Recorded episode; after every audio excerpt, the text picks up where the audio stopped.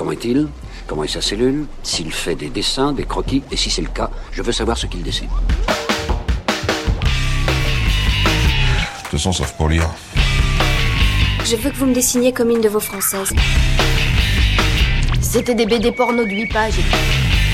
une seconde, non? Je suis pas fini de lire. Bande FM.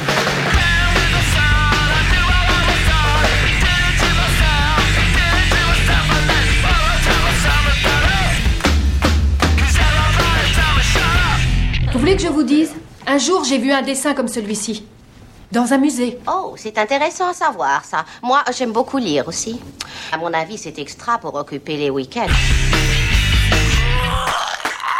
Bonjour à tous et bienvenue sur la bande FM, l'émission qui parle de BD sur les ondes de Timbre FM sur le 106.6 et disponible évidemment sur toutes les plateformes de podcast.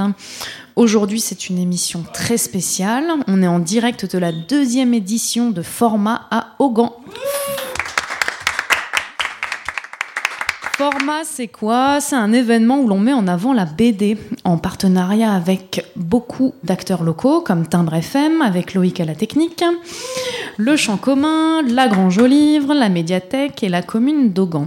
Des ateliers BD dans les écoles, des émissions spéciales, des invités exceptionnels, des expos à la médiathèque, un stand de sérigraphie, un programme bien complet pour un événement dédié à la BD. On vous propose aussi de gagner des BD via une petite tombola, donc n'hésitez pas à vous rendre au bar pour vous procurer les tickets. Juste après cette émission, on fera un quiz géant spécial BD, donc préparez-vous au pire. Ce soir, dès 20h, on sera également en direct pour quatre concerts avec DJ Flo, Dick Hitman, et c'est pas le choix de Bob. Donc euh, à ce soir pour euh, une piste de danse endiablée. Pour l'occasion, on vous propose une émission de deux heures avec des chroniques, des interviews, des micro-trottoirs et des débats. On est nombreux, donc pour cet événement exceptionnel, on va tourner pendant les deux heures au fur et à mesure de l'émission. Pour cette première partie, on retrouve François qui revient avec une chronique et une interview. Tu peux nous en parler? Ouais, je vais vous faire une chronique sur Négalioid et ensuite on embrayera sur une interview de Rupert et Mulot. Que tu avais croisé à Quai des Bulles. Exactement, on a réalisé cette interview avec Corentin. Très bien, merci. À tout de suite. Jérôme est également là avec la fameuse BD à papa. Bonjour tout le monde. Mais pour ce début d'émission, ce ne sera pas une chronique habituelle, mais un micro-trottoir. Effectivement. Et tu es accompagné d'un invité. Je ne suis pas venu euh, seul. Salut. Donc c'est Benjamin qui est à tes côtés. Benjamin, ouais. Benjamin. Benjamin. Très bien. Préjean, tout va bien. Préjean. On aura aussi une discussion autour d'une question très clivante. Peut-on aimer la BD et ne pas aimer Tintin? Grosse question en perspective. Pour la deuxième partie de l'émission, on accueillera Flo pour une chronique en duo avec Loïc de la technique. Jérôme reviendra pour une vraie chronique BD à papa et Marlène nous causera manga. On en reparle d'ici une petite heure. Pour l'heure, c'est François qui ouvre le bal. François, c'est à toi. Salut les amis. Aujourd'hui, nous sommes dans une émission un peu spéciale, comme le disait Justine, car nous sommes en direct du champ commun dans le cadre de notre petit festival BD, les rencontres format. Donc le thème cette année, c'est le travail dans la BD. Dans cette chronique, je vais tenter de faire quelques liens.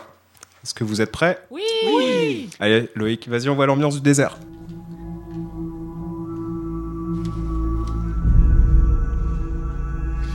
Dans les premières planches s'ouvre un paysage désertique. De la poussière orange teinte le ciel. Pas mieux pour le paysage digne d'un décor de western. Jarry est berger. Il arpente ce territoire aride à dos de son pachycéphalosaure. Berger, oui, mais pas de n'importe quel animal. Il mène un troupeau de chasmosaures au travers de ce territoire aride. Vous l'aurez compris, dans Négaliode de Vincent Perriot, les humains côtoient les dinosaures. Quelques pages plus tard, un événement que je ne vous spoilerai pas éradique la totalité du troupeau. Jarry perd en quelques minutes le fruit de son travail et sa raison d'être. Là débute une quête pour tenter de trouver des réponses à ce qui vient de se produire. Je ne vous l'avais pas encore révélé, mais parfois dans ce désert poussiéreux, nous croisons la route de Pipeline aux dimensions gigantesques. Après cet événement dramatique, notre berger décide alors de suivre l'une d'entre elles. À mesure que les jours passent, les canalisations se font de plus en plus nombreuses, de plus en plus grosses, dansent et convergent vers des mégalopoles bleutées en suspension dans les airs qui défient les lois de la gravité. Au pied de ces villes futuristes, dans les airs, on vit chichement. La colère gronde, le manque d'eau semble être au cœur de chaque discussion, le mystérieux réseau serait la cause de tous les maux de cette société. On évoque avec nostalgie les vaines tentatives de révolte. Jarry croise en effet des carcasses de vaisseaux volants faits de bois et de toiles tissées, de moteurs à fusion vestiges des guerres passées. Le mélange des genres est étonnant. Nous sommes dans un décor à la Mad Max, parfois un brin steampunk, mais qui flirte vraiment avec l'esthétique primitive, tout en intégrant des technologies minimalistes. Comme si le passé et le futur se côtoyaient dans le monde dessiné par Vincent Perriot, sublimé par la coloriste Florence Breton. Un dessin graphiquement impeccable, réaliste, qui emprunte au code cinématographique avec des points de vue en plongée, contre-plongée, des perspectives particulièrement maîtrisées ouvrant de grandioses panoramas et des plans grand angle qui offrent pas mal de détails dans chaque case sans jamais perdre en clarté. C'est vraiment la force du dessin de Vincent Perriot, un trait fin et précis, l'art d'insuffler du dynamisme dans les mouvements. Le monde qu'il dessine se meurt, mais le récit, lui, il est bien vivant. C'est en lisant le second tome que je me suis rendu compte de la richesse et de la puissance de ce récit. Sans trop dévoiler d'éléments, le deuxième opus est aux antipodes du premier. Fini les teintes orangées, place à une palette de bleu, des océans se répandent jusqu'à l'horizon. Les hommes vivent dorénavant à bord de villes flottantes, véritables arches de Noé aux dimensions gigantesques sur lesquelles se mélangent habitat, culture et forêt, humains et animaux. Que s'est-il passé entre l'événement qui a anéanti le troupeau de Jarry et l'avènement d'une civilisation à bord de mondes flottants Ça, je vous laisserai le découvrir. Je rappelle les références. Négaliode, tome 1, qui est paru en 2018, et le tome 2, trois ans plus tard, donc en 2021. Donc de Vincent Perriot, édité chez Casterman. Pour info, Vincent Perriot serait en train de travailler sur le troisième tome si on en croit sa chaîne YouTube, que je vous invite d'ailleurs à aller voir si vous voulez connaître le secret de conception de Négaliode. Merci François pour euh, cette chronique. Quelle ambiance. Avec un petit, euh, dune euh, derrière de Hans. Zimmer. euh, ça met dans l'ambiance. Bah, franchement, ouais, quand j'ai vu Dune au cinéma là, assez récemment, je me suis dit, waouh, ce thème-là, il serait parfait là, dans ouais. Bon, ah, ça va vachement moins bien avec le tome 2.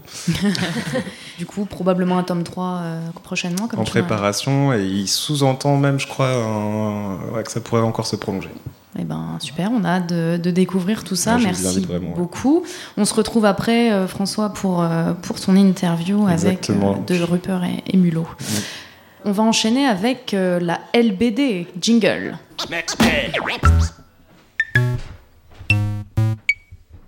Avec le LBD, ils peuvent tirer, je crois, sur les bras. Je crois qu'ils peuvent tirer, je suis pas tout à fait sûr, sur cette partie-là et sur les membres inférieurs du corps. Et là, c'est là, c'est dangereux. Cette arme, elle est dangereuse. Donc, elle est puissante.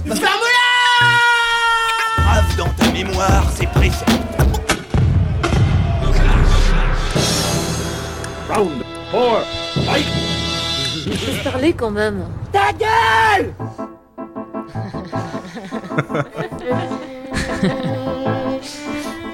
Normalement, ça rappelle des souvenirs de goûter euh, vers 16h30. C'est euh, référence à Flo qui disait ça, c'est tartine de Nutella. Mais c'est une autre version, non Que la version. euh, Peut-être un peu ouais. plus euh, classique celle-là. Ouais, j'ai Ouais, l'impression, ouais. Mais bon, on reconnaît quand même. Oui, on reconnaît très bien. reconnaît. Très- tout de suite envie de chanter. Donc euh, la question du jour, peut-on aimer la BD ne pas aimer Tintin?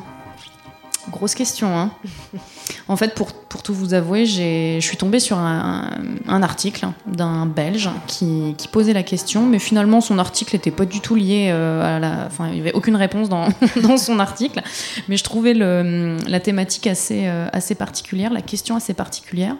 Ça m'a un petit peu questionné, je me suis dit, allez, on pose la question pendant l'émission de la bande FM.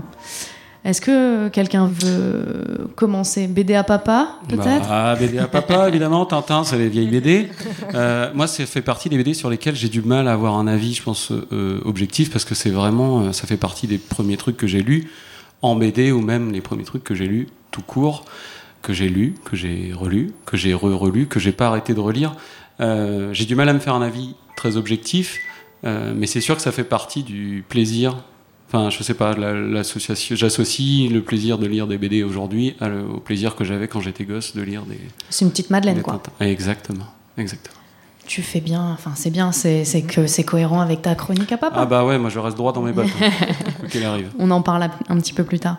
Euh, alors moi, pour euh, tout vous avouer, euh, pour la deuxième fois, évidemment j'ai lu des Tintins aussi euh, enfant, j'ai aimé ça, et j'en ai relu l'été dernier, et j'ai trouvé ça très très très très dur à lire.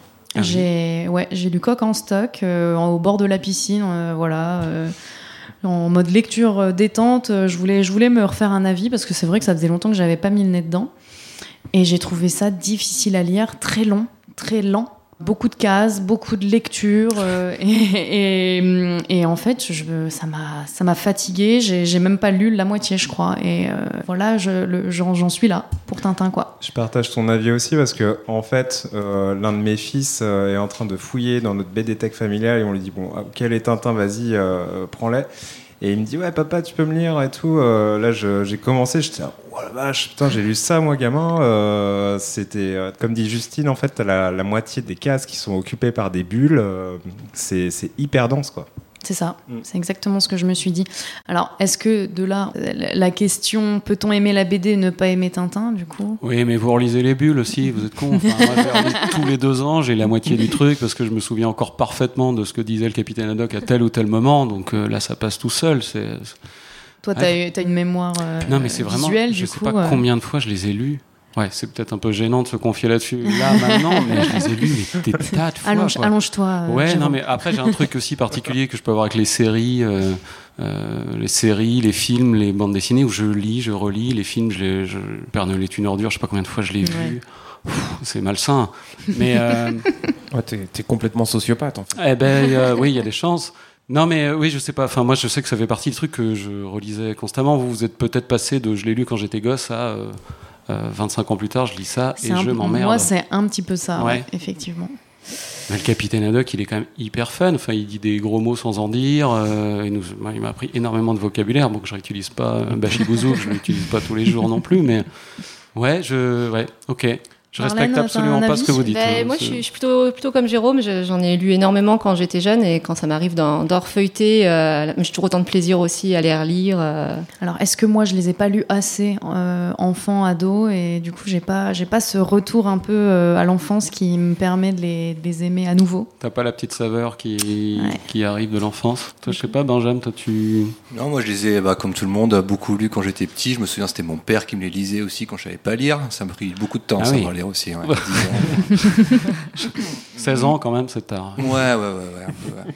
Mais euh, non, j'ai en fait, j'ai pas spécialement envie de revenir dessus, quoi. C'est pas quelque chose qui va spécialement m'attirer. Alors peut-être parce que bah, je connais l'histoire et que, au final, euh, voilà, je trouve qu'il n'y a pas besoin de revenir dessus. Mhm. Après, j'ai plus de plaisir à revenir dans, sur des- d'autres vieilles BD comme les Astérix, par exemple. Je sais pas pourquoi. Voilà, je trouve euh, plus euh, d'intérêt à revenir sur ces BD-là.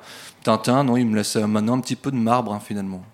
Après, il y a eu beaucoup de polémiques autour de Tintin sur euh, pas mal d'albums. euh, Donc, est-ce que ça peut jouer aussi euh, Est-ce que c'est ça ouais, qui nous a vraiment bloqué dans le fait de se replonger dedans? J'ai l'impression, en fait, en tout cas, que c'est. Ouais, Tintin en Congo, c'est un peu la, la private joke entre nous, en mode. Ouais, c'est.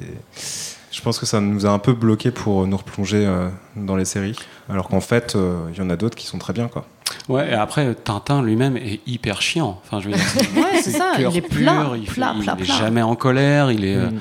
enfin, il sait tout faire. Enfin, après, moi, je trouve que sur certaines BD comme ça, c'est pas le héros qui est important. C'est Mm. Tintin, c'est pas c'est- le capitaine Haddock est largement plus important que, que bah, Tintin, quoi. Tous les autres personnages, d'ailleurs. Ouais, voilà, c'est ça. Ouais, c'est les, c'est Raphaël Lampion, euh, Tournesol. Tournesol, oui, c'est. Tintin, c'est un peu candide, en fait. Ouais, et puis qui permet de faire avancer l'histoire parce qu'il sait tout faire, il sait se battre, il est malin, il est futé, euh, il fait pas de vagues, il fait jamais une connerie. Euh, on attend les conneries du capitaine Haddock, quoi. Même Milou est plus intéressant que Tintin. Largement. plus- personnage plus complexe. Est-ce qu'au final, euh, l'idée de, de cette question-là, c'était pas de dire aussi, euh, est-ce que Tintin a influencé d'autres auteurs qui ont fait leur propre BD Je pense que ça a été quand même une première lecture pour beaucoup de personnes et ça les a peut-être amenés à d'autres lectures derrière. Ouais, après, il faudra voir aussi sur les générations euh, suivantes. je sais pas, qui peut-être auront grandi avec d'autres BD que nous. Parce que là, Tintin, pour nous, ça représente un truc. Tout le monde voit ce que c'est. Ça se trouve, euh, si on causait avec des exados de 15 ans, ils nous diraient Tintin, Mm. ouais, je trouve que j'ai vaguement entendu parler. Il y a un film, non, je crois, qui a été fait. Ouais. Ah, je, Enfin, suis, je suis pas sûre, parce que Ouais, dans, ouais, dans les bibliothèques et tout, t'as quand même les Tintins à fond les ballons. Ah oui. euh, et puis, euh, ouais, moi j'en connais des mômes, ils connaissent Tintin. Au final, est-ce que comme euh, Tintin, c'est une BD à papa, nous, on les a lus parce que nos parents les avaient lus, mais Mhm. comme on les a lus aussi, est-ce que derrière, ce sera pas une, toujours une BD à papa, quoi? Oui, oui. de, de, de la future génération. Une éternelle BD à papa. C'est ça. la boucle ne s'arrêtera jamais. Après, cycle sans fin. Moi, moi, je sais que bon, je suis enseignant, j'ai une classe, euh, et je suis un peu con aussi, donc je leur mets des Astérix, des Tintins, dès que j'ai une occasion. Dès que ah, c'est les vacances, on va se mettre un petit Tintin, un petit Astérix, je transmets ce truc-là. Je suis pas sûr que tout le monde le fasse alors. Mais quand Alors, tu dis tu mets, c'est un dessin animé? Je mets le dessin animé, il y a Ouais. des Astérix au fond de la classe. euh, On va faire un projet Lucky Luke. Euh, Non, le projet Lucky Luke, c'est des conneries. Mais, euh, mais euh, en fait, je- bon, c'est un truc un peu à la con, mais je crois que j'ai envie de leur transmettre ce petit truc-là. Je sais pas si ça se fera chez tout le monde. Et oui, on sait pas quoi dire Ouais. après parce qu'on comprend pas déjà le sens de, de propos du gars. mais- J'ai perdu ce que je voulais dire. Pardon, pardon. Tu bah oui, mais les débats emmené, BD à papa, moi je m'énerve un peu. Ah oui, et, ils aiment pas euh, en plus. Là, Donc si, si euh, Tintin n'est plus la BD à papa, est-ce que nous, euh, enfants, c'était quoi? C'était euh, quel- après la lecture des BD à papa, on est passé à quoi? À Bah, Titeuf Les J'aime lire euh, avec les Tom Tom et Nana, on y ah, revient toujours. Boule et Bill, euh, Max et Lily. Oui, eh, mais tu sais que Max et Lily, c'est toujours dans le top 3 des BD empruntés en médiathèque. hein. C'est un truc de dingue. ça- Ouais, même ça les- continue. ça sort. Si on fait une émission sur une trentaine d'années, moi je ferai pas de chronique sur Max et Lily. hein, je vous le dis. Oh bah euh. Direct- directement. hein. C'était comme la question est-ce que euh, dans 50 ans, Nostalgie diffusera encore Des années des, des années 80 euh, ou alors ça sera passé à Maître Gims euh, année 2000 euh, Est-ce que Nirvana passe pas sur, euh, sur Nostalgie maintenant Hmm. Je pense, hein. il y a moyen. crois, ouais. On s'é- On s'éloigne un peu Ouais. du cœur du jeu. non mais c'est Non, mais quand même, Nostalgie.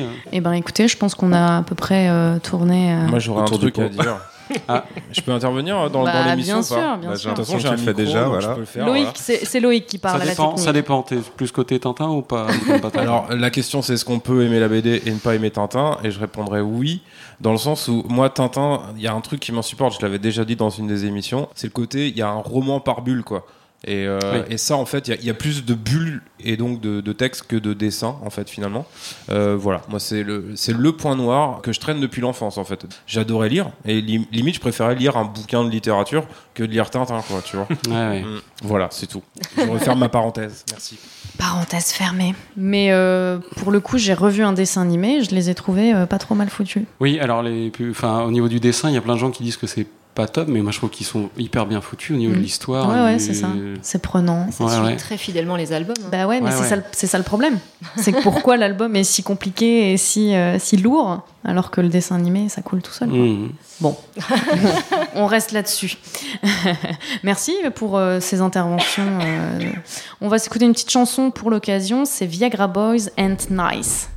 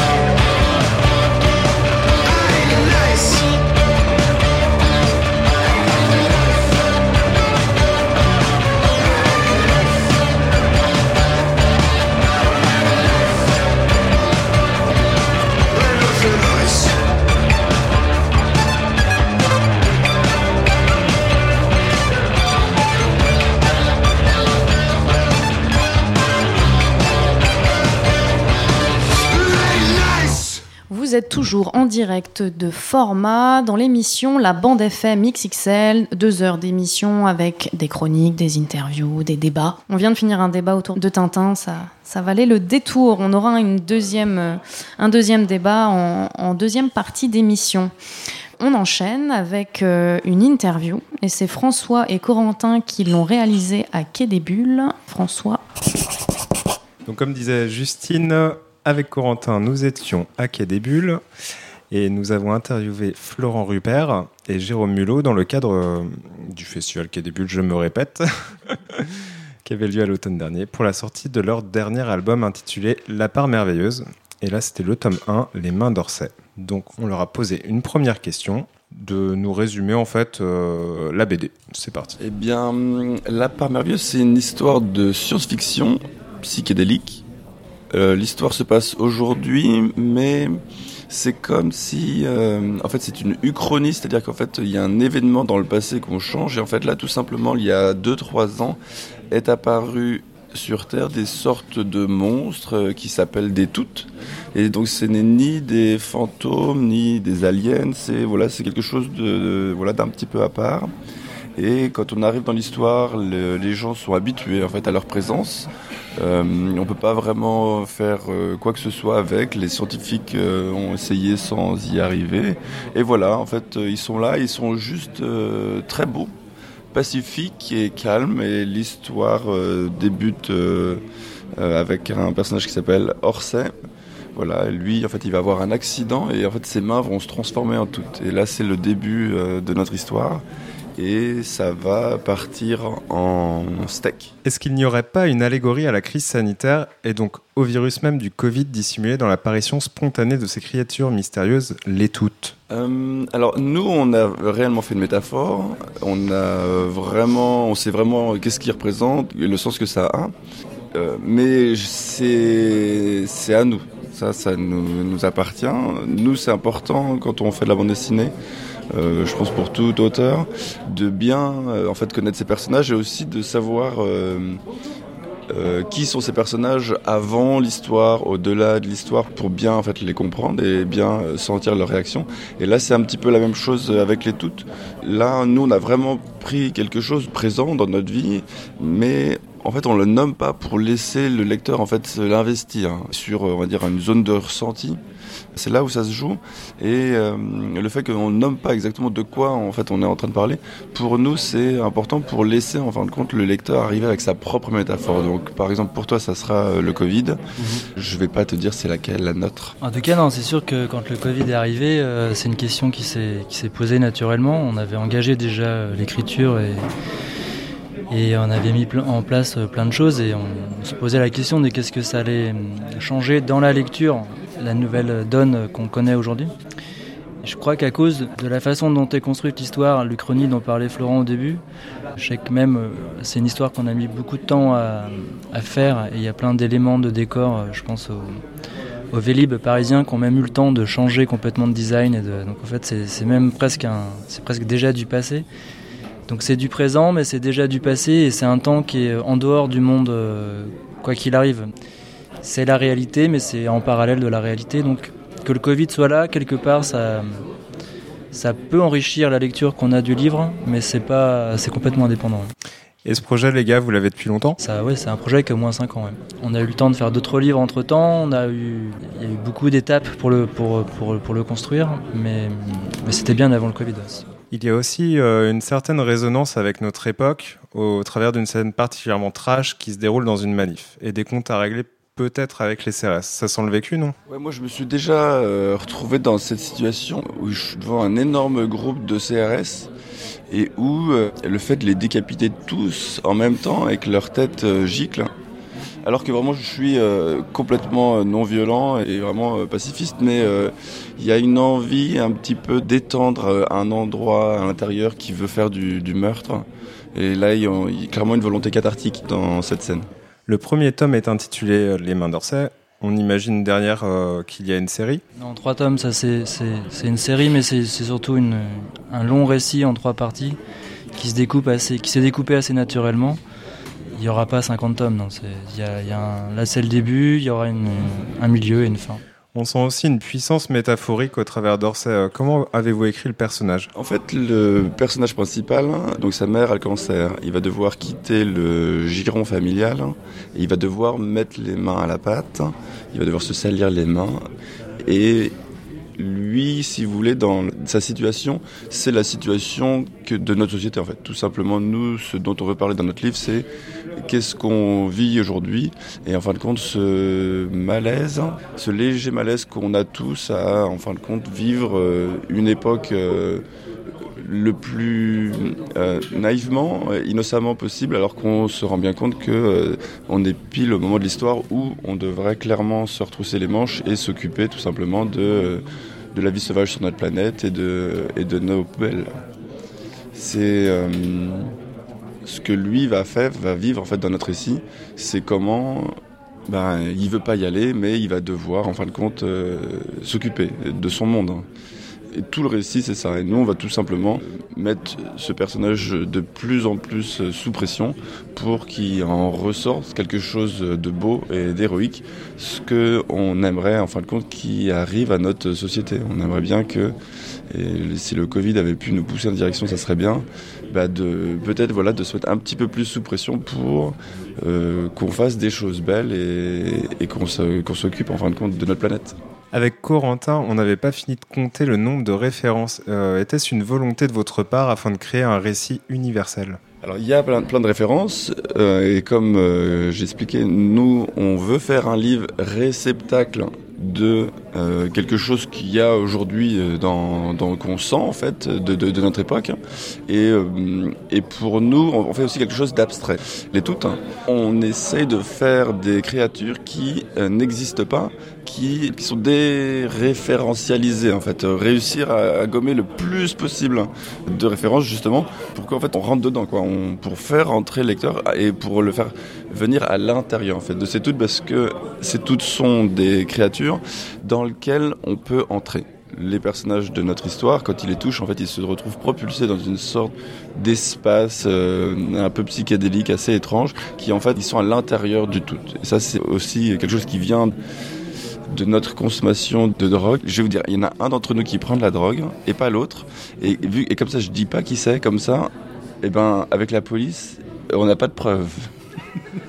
Il y a un changement certain dans votre style graphique par rapport à vos précédents projets. Est-ce un choix ou seulement la conséquence de l'évolution de votre travail? Non, bah effectivement, façon, tous nos projets sont une lente évolution, une lente. euh, c'est marche après marche qu'on construit euh, ce qu'on a fait et l'escalier se monte aussi fort de l'architecture des marches euh, antérieures.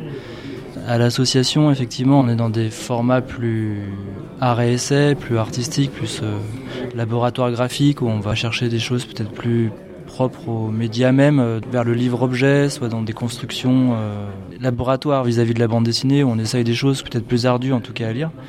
À côté de ça, effectivement, on développe des récits plus linéaires, euh, plus généreux, plus accessibles, euh, et en tout cas dont la volonté est d'être plus accessible. Mais je crois en récupérant malgré tout le, fruit de notre travail un peu expérimental et en comprenant ce qui fonctionne, en voyant les dynamismes qui ont été mis en place et on essaye de les injecter dans des récits plus conventionnels entre guillemets. Mais pour moi, ce genre de récit finalement est presque plus compliqué à mettre en place qu'un que quelque chose qui serait dit d'art et d'essai ou d'auteur ou je sais pas. Là pour moi c'est encore plus une part d'auteur puisqu'on tout cet aspect scénario euh, qui est quand même assez euh, complexe, euh, c'est des, des vraies difficultés d'écriture et être auteur c'est de bande dessinée c'est effectivement gérer des, des- narrations, gérer du graphisme, gérer tout ça, mais c'est avant tout quand même construire une histoire et je crois que la bande dessinée est tellement poreuse entre écrire une histoire et la retranscrire graphiquement que les solutions qui sont ici, elles sont nées de tout, tout ce qu'on fait, tout ce qu'on a fait depuis euh, une dizaine d'années, euh, 15 ans peut-être plus. Et c'est une évolution naturelle, je pense. ouais. Justement, le scénario emprunte au code du cinéma. Est-ce l'envie que ce récit soit un jour adapté euh, pour l'écran? Oui, oui, euh, clairement, nous, là, on- comme dit Jérôme, en fait, euh, enfin, la bande dessinée, clairement, c'est l'art bâtard entre la littérature et les arts plastiques. Et nous, on vient effectivement plus du côté art plastique, en fin de compte. Notre formation, nous, on a fait les beaux-arts. Et aujourd'hui, effectivement, on déplace le curseur vers le, le côté littéraire. En fait, nous, on s'intéresse de plus en plus aux histoires et en fin de compte, on essaye de d'écrire des histoires de plus en plus ambitieuses euh, qui sont compliquées pour nous. hein. Euh, clairement, c'est euh, un livre comme ça. Nous, ça nous a demandé beaucoup de temps, mais aussi parce que, en fait, c'est difficile hein, d'écrire une histoire et le cinéma, c'est le médium de l'histoire en fait. Cette bande dessinée et le cinéma, ce qu'ils ont en commun, c'est l'histoire en fait. Moi, j'aime aller au cinéma et j'aime quand euh, il y a des scénarios mortels et qu'il y a des histoires euh, qu'on me raconte. Et moi, je suis un, vrai euh, amateur et consommateur d'histoire. Et c'est le but quand on fait cette histoire. Là, on veut raconter une histoire de ouf en fait. Nous écoutions donc euh, l'interview de Florent Rupert et Jérôme Mulot, réalisée au festival Quai des Bulles à Saint-Malo. Je rappelle les références. La part merveilleuse, tome 1, Les mains d'Orsay aux éditions d'Argo. Merci François. Je rebondis un petit peu sur euh, ce qui a été dit. Je l'ai lu. Je ne sais pas si c'est le cas de vous autour de la table. Non. Je l'ai commencé. On pourra en parler avec Marlène alors. Mais euh, à un moment, il parle de euh, que c'est bondé de références à l'intérieur euh, de la BD. Effectivement, c'est le premier. À chaque, à chaque page, je me disais Ah, ça me fait penser à telle BD. Orsay qui cache un petit peu sa main. euh, ça m'a fait penser. Édouard à- Romain d'Argent, Eh, Exactement. Ouais, ouais.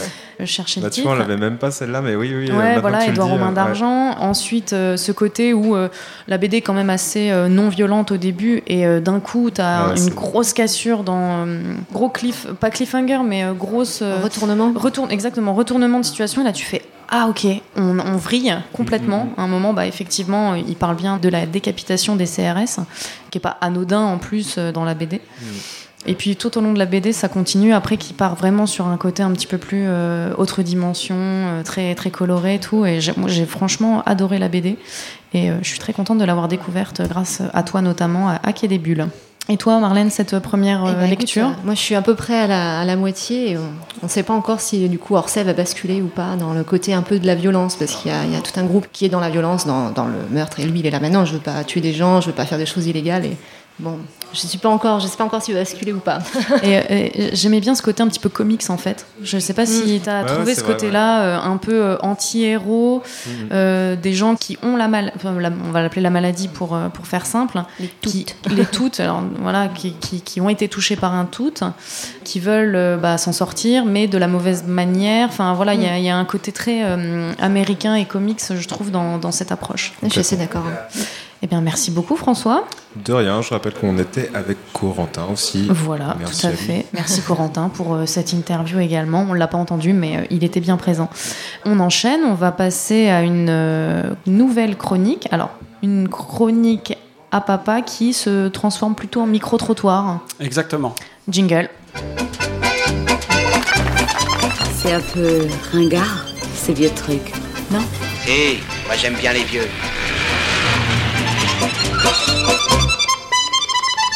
La BD à papa. Et oui, j'aime bien les vieux. J'ai eu l'occasion de vous le montrer plusieurs fois dans la journée. Alors bonjour à tous. Euh, oui, cette année encore, un micro-trottoir de la BD à papa dans le cadre du festival Format. Euh, donc thématique travail. Et je peux vous dire qu'on a bossé. On a bossé. Alors les aficionados des chroniques de la BD à papa se rendent bien compte que pour atteindre une telle qualité de chronique, il y a une grosse équipe hein, derrière, avec vraiment une super ambiance. Euh, jamais de prise de tête, unis par un lien fort. C'est vraiment une belle aventure humaine. Alors aujourd'hui, je ne suis pas seul au micro, euh, car le monteur a voulu avoir le droit de s'exprimer. Eh oui, euh, bah salut, du coup c'est c'est Benjamin. Euh, oui, la dernière fois c'était il, y a- il y a un an, hein, je crois. hein, Il y a un ça an. Euh, moi j'avais juste fait la prise de son, mais euh, j'ai entendu dire qu'il y a eu quelques critiques qui avaient été émises euh, par, euh, par toi, Jérôme, donc euh, sur, la, sur la qualité de l'enregistrement. hein. Donc euh, bah, je me suis dit que ça serait peut-être pas mal d'être présent cette fois-ci. hein. Et euh, bah, du coup on a commencé par faire quelques tests pour être sûr d'avoir vraiment un son de qualité. Et du coup bah ça donne ça.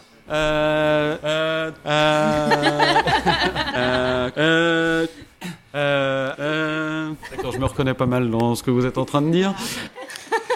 Merci Benjamin pour ces tests très valorisants. Alors donc, euh, même euh, protocole. Blanquer d'émission, pardon. C'est un tic à chaque fois que je dis protocole, il faut que je crie. donc, euh, pardon. Même dispositif. Donc, euh, l'année dernière, nous sommes allés devant la librairie Manfin à Rennes un samedi matin. Ouais, et on a demandé aux gens bah, qui sortaient de la librairie ce qu'ils avaient, euh, ce qu'ils avaient acheté. Le- une BD qui s'appelle Solo, Tyler Cross, c'est une série. Et donc, euh, autrement, la RIP et le tome 4. Euh, 3 BD du coup, euh, dont un manga. Donc à 48 ans, lire des mangas, euh, c'est pas courant. Et un livre de Pierre Lemaître. Et voilà, ça a commencé depuis moins d'une minute qu'on y est déjà, BD roman. Non, pire que ça, manga ou roman. Alors, on n'est pas là pour juger les lectures des gens, hein. c'est vraiment pas bien de, de juger, même si ça pourrait faire l'objet d'un autre micro-trottoir. En tout cas, euh, gros succès pour les mangas et euh, gros coup dur pour les BD à papa. Alors moi, le manga, c'est Judge, euh, le tome 1, que je vais découvrir. Et ça, c'est euh, One Punch Man, c'est le, là, c'est le 24e, il vient juste de sortir. Et les deux autres, alors c'est la BD Psycho Paris, euh, des éditions Soleil, et Léo Loden, euh, le tome 1, que je ne connais pas. Alors moi concernant les mangas, j'ai pris la suite de Perfuiter Corporation. Euh, j'ai pris, bah, alors je pense que c'est un comics plutôt qui s'appelle Freak Squill Funérailles. Et j'ai pris Les Cinq Terres, le premier tome, et euh, Le Sang du Dragon. C'est Saint-Elme. Saint-Elme de Lehman et Peters que voilà, j'affectionne en fait euh, le, le dessin de Peters depuis longtemps. Voilà. Ouais, les pilules bleues, voilà, c'est ça. Ouais. Les pilules bleues, euh, Oleg, euh, ouais, ouais, ouais, ouais, ouais, je connais. Ouais. C'est le monsieur qu'on va entendre, euh, Jérôme. hein. Euh, et d'ailleurs, on t'entend beaucoup moins quand ça parle de manga. Effectivement, ouais. mais bon, en même temps, le mec se fout de ma gueule, mais je suis pas sûr que la technique était irréprochable. Donc le nom de la série c'est Adler. Adler, et en fait il a- ils ont sorti une intégrale en deux tomes, donc j'ai pris le premier tome. J'ai cru apercevoir la queue du marsupilami, j'ai j'ai regardé un peu dans le sac.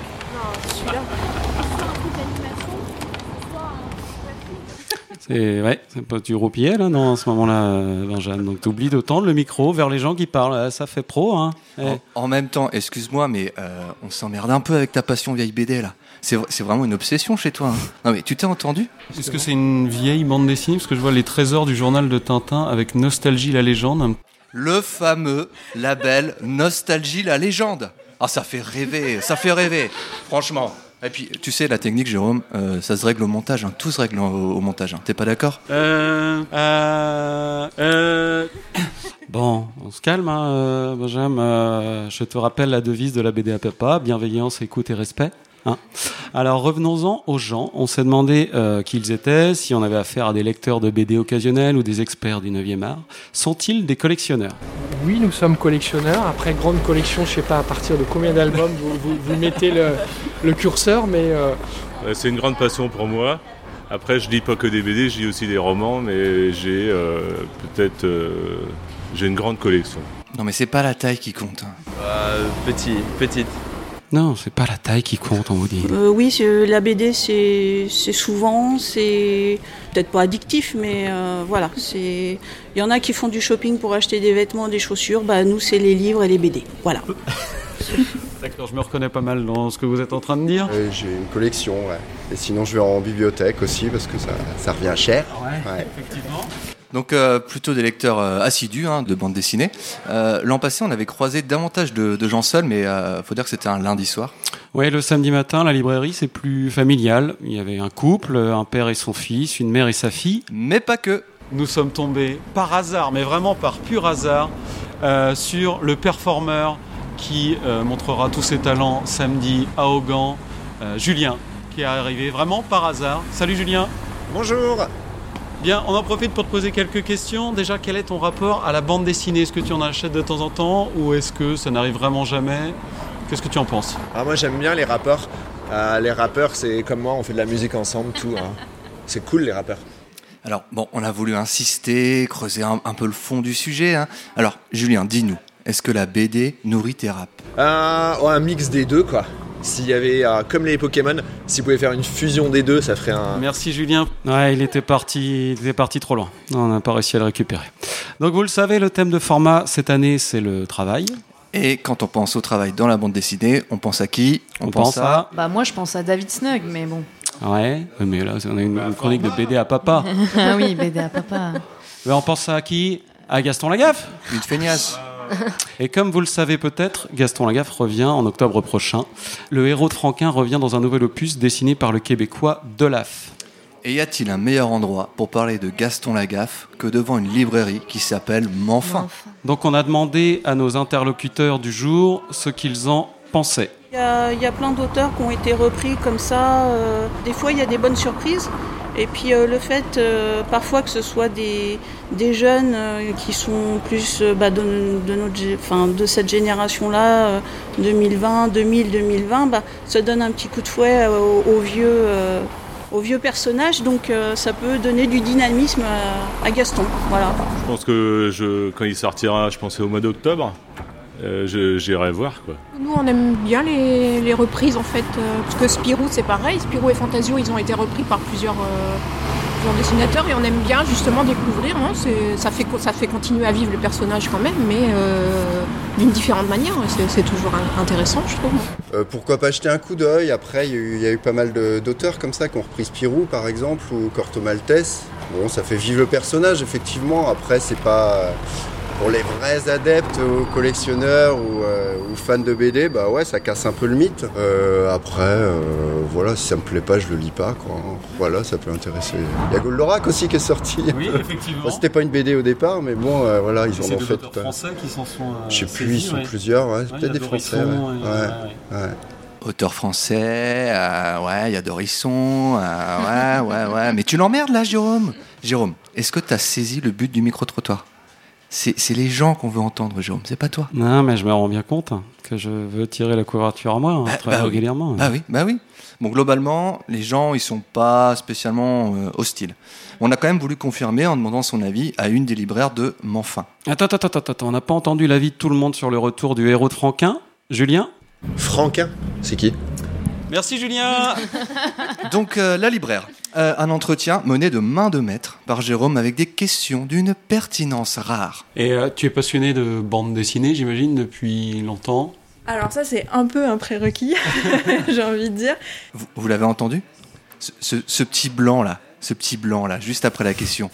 Alors, tu lui demandes si elle aime la bande dessinée. Alors, Ouais, ouais, Jérôme, ouais. Non, non, elle- je va pas compte, répondre. c'est pas terrible, ouais, pas je travaille préparé. dans une librairie spécialisée dans la BD, mais j'en ai rien à foutre. hein. moi, moi, moi, ma passion, c'est le biathlon.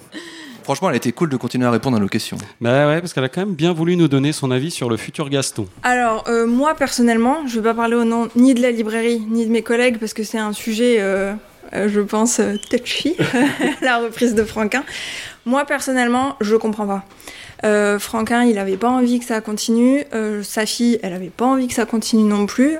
euh, son ayant droit. Donc je j'ai du mal à comprendre qu'un éditeur dépasse le souhait de son auteur et dépasse euh, le souhait de la personne qui a créé quand même ce personnage emblématique. Donc c'est un autre avis, euh, un avis professionnel, plus informé sûrement sur le sujet. En effet, Franquin avait déclaré euh, s'il fallait en vieillissant préparer ses dernières volontés, je dirais vraiment ne faites jamais dessiner Gaston par quelqu'un d'autre. Apparemment, euh, Delaf s'est entraîné pendant 5 ans à reproduire le, trait de Franquin. Et a priori, la ressemblance serait assez bluffante. Mais bon, après, au-delà du dessin, bah, il y, a, y a quand même plein d'autres ingrédients, il y a plein d'autres choses qui font qu'on est face à un bon gag de, de Gaston, j'imagine. Donc voilà, le môme que vous étiez, on en parlait tout à l'heure, pour être, euh, être déçu. euh, bah, de toute façon, quand on parle de film, BD, roman, musique, la reprise est toujours un peu casse-gueule. Ah, Réponse en octobre. Et comme on avait une libraire sous la main, on lui a demandé un petit conseil lecture pour finir. Euh, alors moi j'ai lu beaucoup de mangas dernièrement et j'ai adoré euh, Sasaki et Miyano qui est un boys love. C'est pas juste une histoire d'amour entre deux garçons, euh, mais ça joue et avec le thème et avec le support. Et on suit euh, deux jeunes hommes qui pour le coup n'avaient jamais envisagé une histoire d'amour avec un autre homme. Et euh, leur relation va évoluer grâce à un échange autour du manga. Alors, elle avait encore plein d'arguments hein, pour vous donner envie de lire ce manga, donc euh, n'hésitez pas, allez la voir, allez voir Sacha et les autres libraires hein, à la librairie euh, Manfin. Donc on leur remercie bien entendu, ainsi que toutes les personnes qui ont eu la gentillesse et la patience de s'arrêter pour répondre aux questions de De Guignol. Samuel, Oscar, Philippe, Catherine, Sophie, Julie, Stéphane. Et surtout, merci, Julien.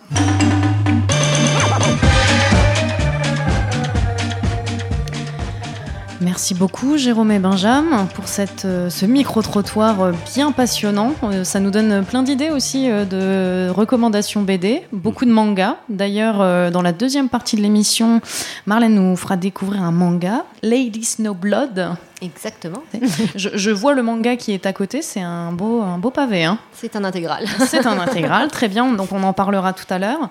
Je rebondis un petit peu sur le contenu du micro-trottoir. Ça parlait nostalgie. Oui. Donc euh, La légende. en, en Le lien, label. en lien aussi avec euh, ce qu'on disait tout à l'heure euh, par rapport à la à Tintin. Exactement. Donc euh, tout est tout est cohérent, tout est en raccord. On aime bien. Donc euh, Jérôme, on te retrouve aussi dans la deuxième partie de l'émission pour euh, la fameuse chronique à papa. Alors, je sais de pas si elle est fameuse, mais il y en aura une en tout cas. Ouais. Est-ce que tu veux nous dire euh, de quoi on va parler ou Euh, on garde le secret Euh, euh, je vais parler de manchette. Très bien. Voilà. Merci. On verra tout à l'heure. On a hâte. Euh, dans la deuxième partie de l'émission, il y aura également Flo et Loïc qui nous parleront de Jean Doux et la disquette molle. Et le mystère de la disquette molle, on a hâte d'entendre ça. Je pense que ça, ça va valoir le détour. Hein? Euh, vous étiez aussi avec euh, Julien, qui est à Augan, effectivement, aujourd'hui. Il est jusqu'à 19h euh, à l'arrière du champ commun. Il peut faire des sérigraphies sur vos t-shirts. Sur, il y a aussi des tote bags en vente. voilà, donc n'hésitez pas à aller lui faire un petit coucou pour repartir avec un petit souvenir de format, tout simplement. Et notez également qu'entre 18 et 18h30, il y aura un quiz BD. Vous pourrez gagner des BD si vous répondez correctement, tout simplement. Il y a toujours une tombola aussi pour gagner d'autres BD, donc n'hésitez pas à aller au bar pour euh, vous renseigner. Au bar, il y a aussi des bières, des softs. Donc euh, allez-y, des crêpes, euh, à manger, tout ce qu'il faut. Donc euh, n'hésitez pas à venir nous voir euh, à l'arrière du champ commun. Il y a aussi des fanzines en vente de Pierre Ramine, de Lucie Cuiséden, des éditions L'œuf. Euh, à l'arrière du champ commun, il y a aussi une exposition de David Snug autour du travail. Et le résultat des ateliers de, David Snug euh, et des écoles d'Augan également dans la salle. Donc euh, n'hésitez pas à venir nous faire un petit coucou et euh, voilà, prendre un petit verre avec nous. On se retrouve pour la deuxième partie de l'émission dans quelques instants. À tout de suite.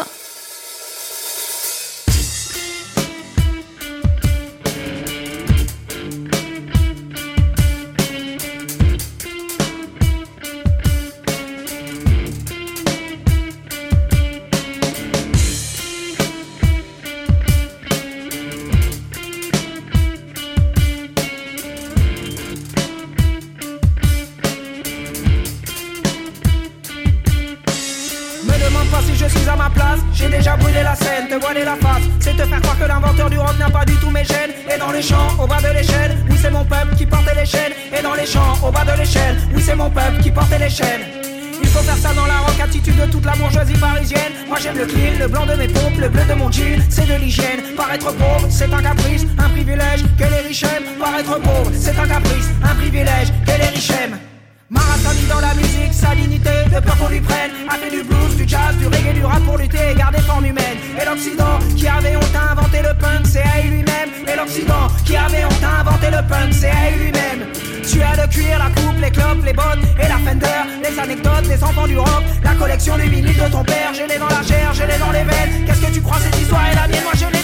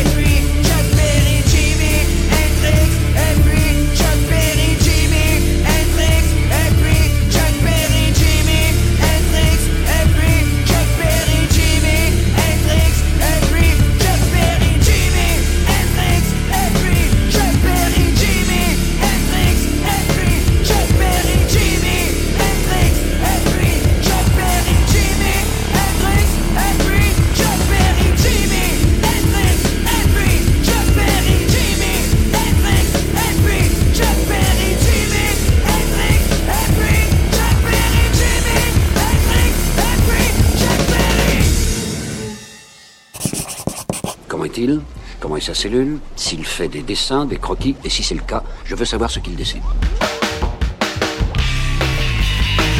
toute façon, sauf pour lire. Je veux que vous me dessiniez comme une de vos françaises. C'était des BD porno de 8 pages. Une seconde, non? Je suis pas fini de lire.